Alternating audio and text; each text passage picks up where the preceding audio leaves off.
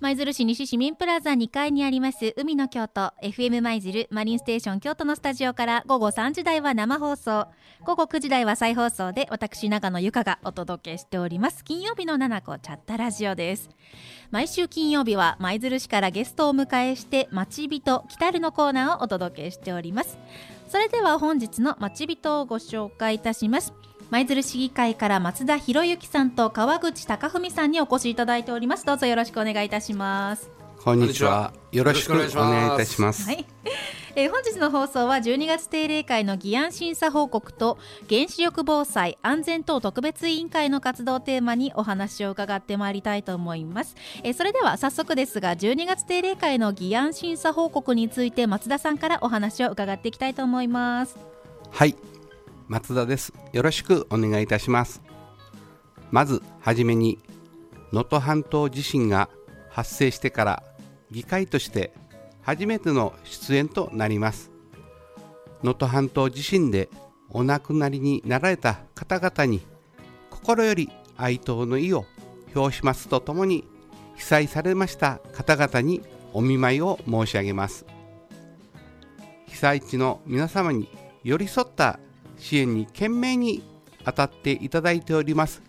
全国の関係者の皆様に感謝と敬意を表するものでございます。舞鶴市議会といたしましても今一度防災の意識を高めるとともに今後状況を注視しながらできうる限りの支援をさせていただきたいと存じます。はいありがとうございます、えー、それでは12月定例会の概要についてお話しいただけますか？はい。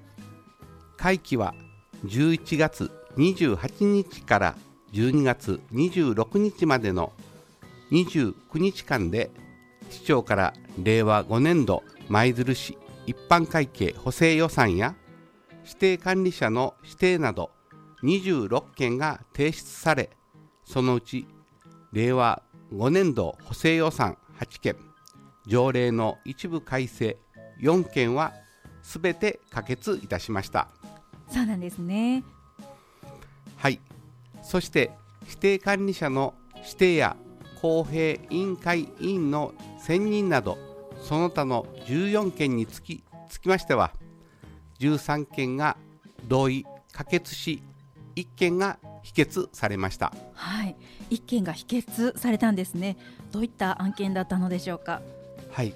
舞鶴市西市民プラザの指定管理者の指定についてでした、はあ、そうでしたか。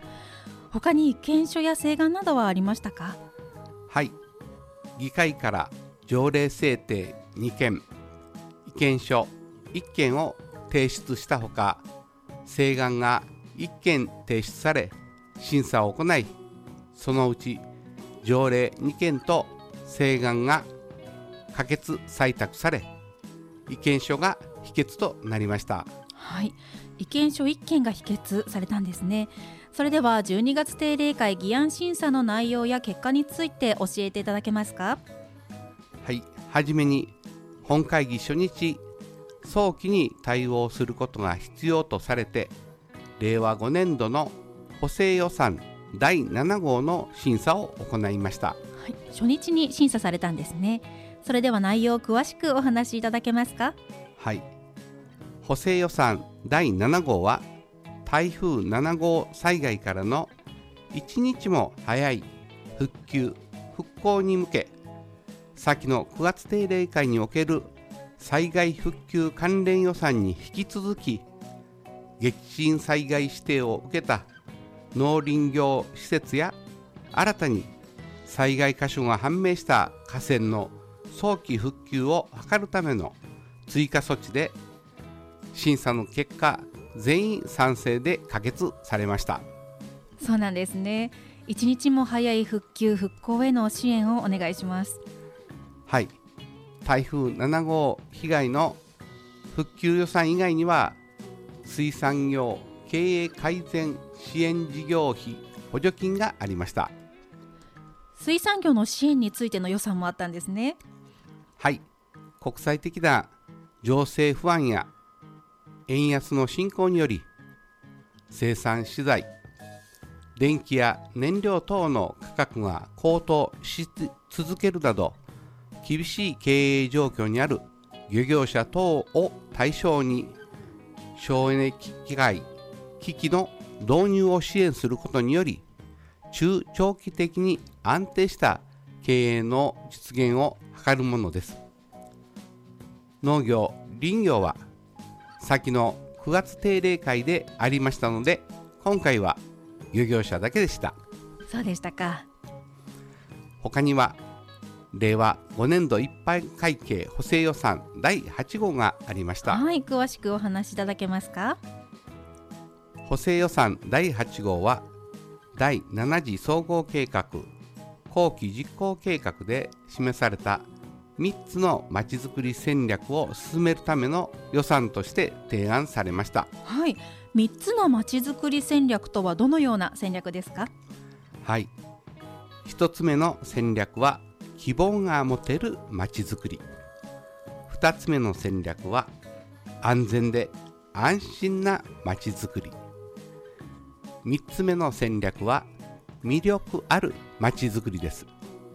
これは第7次総合計画において定められた目指すべき都市の姿を実現するため取り組んでいくまちづくりの戦略です。はい。それでは一つ目の希望が持てるまちづくりとしての予算はどのようなものでしたか？はい。すべての妊産婦子育て世帯。子どもに対する相談支援の一体的な体制整備と過小ではございますが子ども家庭センター設置に向けた整備を図る母子保健児童福祉一体的相談支援等充実事業費がありました。はい。子育て世帯への支援は未来に希望が持てるまちづくりのための大変重要な内容ですね。そうですね。その他学校施設における感染症の影響を最小限に抑えながら学校教育活動の環境を維持する学校施設新型コロナウイルス感染症防止対策経費が計上されました。はい。それでは2つ目の安全で安心なまちづくり予算をお聞かせくださいはい。市内の障害者通所系事業所の新設や利用者の増加に対応するため障害者が自立した生活を営めるよう支援する障害者施設支援給付費が計上されました。はい。では最後に3つ目の魅力あるまちづくり予算をお聞かせください。はい。舞鶴市へのふるさと応援寄付金の増加に伴い必要となる地元産品の返礼品代等の追加や今後の事業への活用に向けて積み立てを行うふるさと応援推進事業費及びふるさと応援基金積立金を追加しました。はい。舞鶴市へのふるさと納税の金額は年々増えてきていますもんね。そうですねふるさと納税に関する予算のほか本市の地域経済と雇用拡大を図るため市民の雇用を伴った設備投資を行う事業者に対し助成を行う企業誘致実現プロジェクト事業費なども追加して計上され全員賛成で可決されました。そうなんですね。他の補正予算はどうでしたか？はい。12月12日に追加で提出された補正予算第9号がありました。はい。それはどのような補正予算でしたか？はい。エネルギー食料品価格等の物価高騰の影響を受けた方々に対し引き続き必要な支援を実施できるよう国において物価高騰対応重点支援地方創生臨時交付金が創設されたことに伴い住民税非課税世帯に等に対し1世帯当たり7万円の給付金を支給する補正でした。はい。国からも全国の自治体に早期支給を求められていましたね。そうです。舞鶴市でも1月後半から支給が始まる予定です、はい、あと一つ否決された舞鶴市西市民プラザの支店管理ですが市民文教委員会では賛成多数で可決すべきものとして委員長報告がありましたが。はい。その通りですが最終本会議では反対多数で否決となりました、うん市長から提出された議案以外に議会から提出された条例制定2件もありましたね。それはどのような内容でしたか？1件目は舞鶴市議会議員の議員報酬及び費用弁償等に関する条例の一部を改正する条例制定で2件目は舞鶴市議会議員の請負の状況の公表に関する条例制定でした。はい、まず1件目の舞鶴市議会議員の議員報酬及び費用弁償等について教えていただけますか？はい、国家公務員の給与改定にかかる状況に鑑み本市議会議員の市議会議員に支給する期末手当の支給割合を改めるための提案でしたなるほど国の基準に合わせるための条例改定なんですね。では舞鶴市議会議員の請負の状況の公表についての条例はどのようなものですか？はい。これまで地方自治体の議員個人がその自治体に対し請負をすることは地方自治法において禁止されていました。しかし近年地方議会の議員のなり手不足という課題に直面していることから地方自治法の一部が改正され請負の定義の明確化と議員個人の請負の規制が緩和されることとなりました。地方自治法が一部改正されたんですね。はい。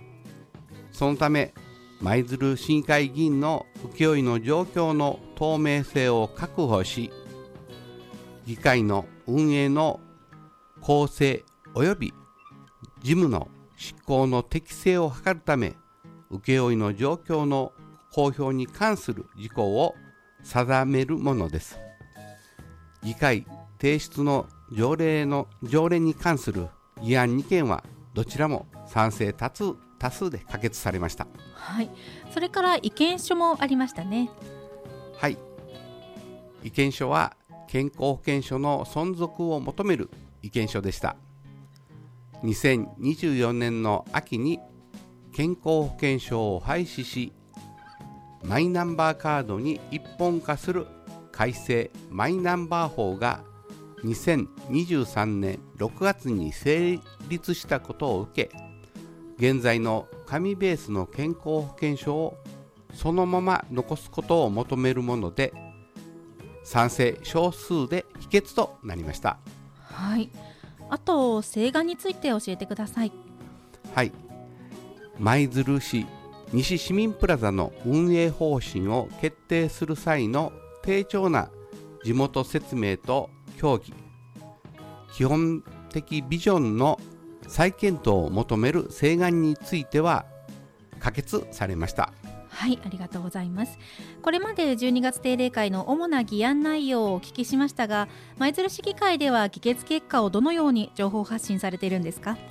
はい。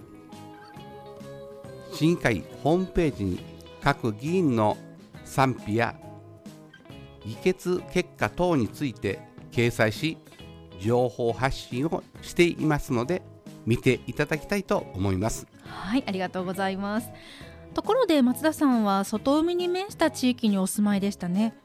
はいそうです。大浦半島の美浜に住んでいます。能登半島地震で被害はありませんでしたか？大浦の外海に面した地域の被害報告は受けていませんし私の住んでいる美浜地区を含めて高いところに避難をしました。また大浦地区では約500人が避難されたと伺い迅速な避難の重要性を感じました。はい。迅速な避難は大切ですね。松田さんから12月定例会議案審査報告についてお話を伺いました。ありがとうございました。ありがとうございました。それではここで一曲お届けします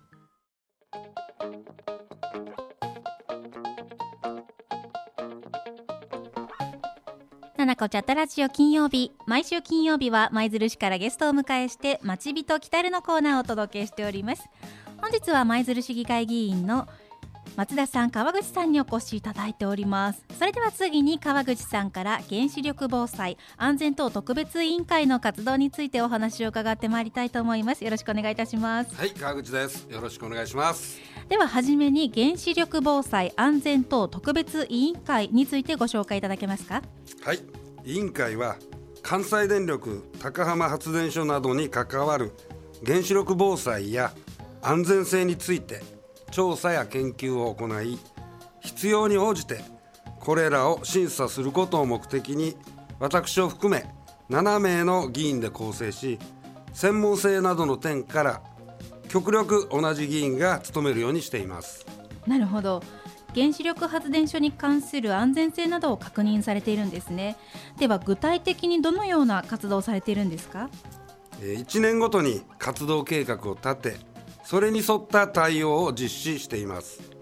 今期の委員会は昨年12月から始まりましたので直前の委員会令和4年12月から令和5年11月までの主な活動をご紹介したいと思っています。はいわかりました。お願いします。昨年は委員会を4回開催し参考人招致や委員会の活動内容に関する協議等を行いました。また舞鶴市の原子力災害時の住民避難計画の勉強会の開催や京都府原子力総合防災訓練に参加するなど原子力災害発生時の対応などについて状況把握を行いました。はい。参考人招致ではどのようなことが行われたんですか？はい参考人招致では関西電力高浜発電所から2名の方を招致し高浜発電所の1、2号機の再稼働について3、4号機の運転期間延長についてなどをお聞きし質疑応答などを交え高浜発電所の状況について理解を深め安全確保に力を注いでおられることを確認しました。なるほど。専門家からの説明をしっかりと聞かれるわけですね。はい。原子力発電に関しては皆さんもご承知の通り専門性の高い分野です。そのため専門家の意見をお聞きし疑問点をなくしていくことに心がけています。はい。それでは次に勉強会についてお話しください。はい。勉強会では万が一原子力災害が発生した場合の住民避難計画について舞鶴市内での市民の皆さんの行動はもとより京都府内他府県の避難先や避難する際の手続きなどについて舞鶴市の担当部局から説明を受け意見交換を行い避難計画の状況を確認しました。はい。避難計画は私たち一人一人に直接関わってくるものですね。確認の結果はいかがでしたか、えー、おっしゃる通り万が一災害が発生した場合の避難計画では市民の皆さんにそれぞれ適切に行動していただく必要があります。行動していただく市民の皆さんへの周知がまだまだ十分ではないと感じています。そうですね私自身原子力災害が発生した時にどう行動するのか完全には理解していません。この点をどのように進めていかれますか？はい。今年の委員会では住民避難計画については調査研究がまだまだ足りない点もあり議会からも働きかけて住民避難計画の実効性を高めていくことまた市民の皆さんへの周知に関する検討を進めていくことにしています。わかりました。私たちが住民避難計画を見たいと思ったらどこで見られるのでしょうか？住民避難計画は舞鶴市のホームページで見ることができます。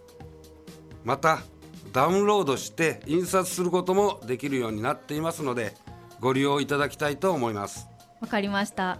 何か難しい内容でしょうか？そうですね、えー、住民避難計画は京都府や舞鶴市が行うことや府や市が事前にどのような準備を行うかなども書かれています。また文字がたくさん書いてあるのでとっつきにくいかもしれませんね、えー、実は今日舞鶴市、えー、住民避難計あ住民避難計画の本編をお持ちしました、はい、ちょっとご覧になっていかがでしょうか？はい今ねお預かりしておりますけれども印刷されたもの初めて見たんですが確かにね字がたくさんで難しい表現で書かれていますし少し分かりにくいかもしれませんね。はい、えー、より分かりやすい資料として舞鶴市のホームページに原子力防災のしおりも掲載されています、はい、避難指示が出されたらどうすればよいのかとか避難のために何を準備したらよいのかなどがイラストを多く使って短い文で説明がされています。こちらもお持ちしましたので目を通していただけますか？はい。あ先ほどのものに比べますと読みやすいですね。準備するものがチェックできるようになっているので使いやすそうだと思います。はい。とても良いものが出来上がっていると思います。市民の皆さんにも活用していただきたいと思います先ほど今年の委員会では住民避難計画の市民の皆さんへの周知に関する検討も進めていくとお話ししました。ホームページに載っています。も大切ですがいろいろな方策などを検討していきたいと考えています。はいぜひお願いします。では最後に京都府原子力総合防災訓練の参加について伺っていきたいと思います。いつどのような形で訓練に参加されたんですか？はい昨年11月26日に高浜原子力発電所から 30km 圏内にある舞鶴市を含む府北部の5市2町を中心に警察自衛隊など36機関が参加し行われた総合防災訓練に各議員が避難する住民役や避難する際に支援が必要な車椅子で移動する役。またその支援者役となって委員会活動として参加しました。いろいろの役柄で参加されたんですね。実際の訓練はどのような内容でしたか？はい。防災無線地元消防団警察などによる避難指示伝達や避難地区住民の集合避難時集結場所今回は新舞鶴小学校での避難カード記入、はい、安定要素材、えー、これは塩飴で代用しましたがこの安定要素材の配布や避難中継所福知山三大池公園でのバスの除染や避難者に除染が必要かどうかのチェックなどの訓練が行われました。細やかな手順や作業の確認と訓練が行われたんですねこれらの訓練に実際に参加されてどのように感じられましたか、えー、やはり計画書を読むのと実際に行動するのとではいろいろな面で気づくことが違うと実感しました。そうですよね。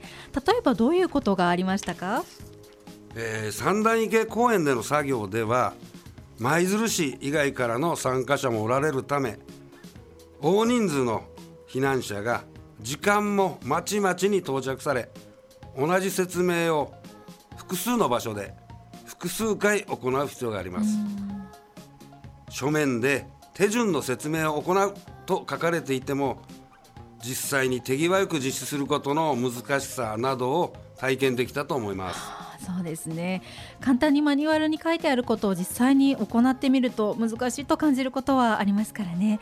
その他に訓練参加で感じられたことはありますか、えー、先ほどの避難計画の周知にも関係してくることですが百聞は一見にしかずの言葉があるように計画書を読むだけではイメージできないことなどでも訓練で実際に行動すると理解しやすいことが挙げられると思います。そうですね。やはり一度経験しておくことは理解を深める良い方法ですね。はい。舞鶴市では防災訓練などに地域ごとに参加いただいています。参加機会があれば積極的に参加していただけらいただけたらと思います。はいありがとうございました。ところで川口さんが今ハマっていることは何ですか、えー、トレッキング山歩きです。トレッキングとは時々聞きますけれども登山やハイキングとはどう違うんでしょうか、えー、簡単な分け方になりますが道具を利用した本格的な山山登りが登山、うん。えー、専門的な道具を使わずに山を登ったり山麓を歩いたりするのがトレッキング、うん、山に限定されずに軽装で気軽な散策をハイキングと分けることができると思います。なるほど。よくわかりました。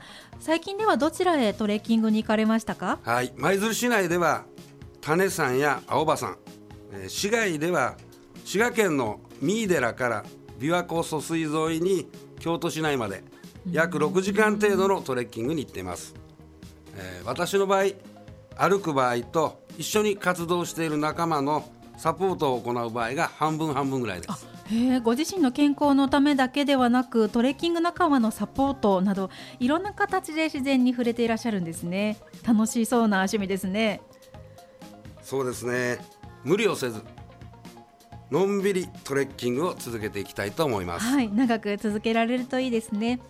川口さんから原子力防災安全等特別委員会の活動についてお話を伺いました。ありがとうございました。はいありがとうございました、えー、本日私たちがお話しした舞鶴市議会の活動などは市議会のホームページでも紹介しています。また市議会公式 Facebook も開設しそちらでの情報発信も行っています。ぜひご覧ください。はい。市民に開かれた議会に向けさまざまな形で情報発信されているんですね。リスナーの皆さんもご覧になってみてはいかがでしょうか。本日は舞鶴市議会から松田博之さん川口貴文さんからお話を伺いいたしました。どうもありがとうございました。ありがとうございました。ここまでの放送は舞鶴市の協力でお届けいたしました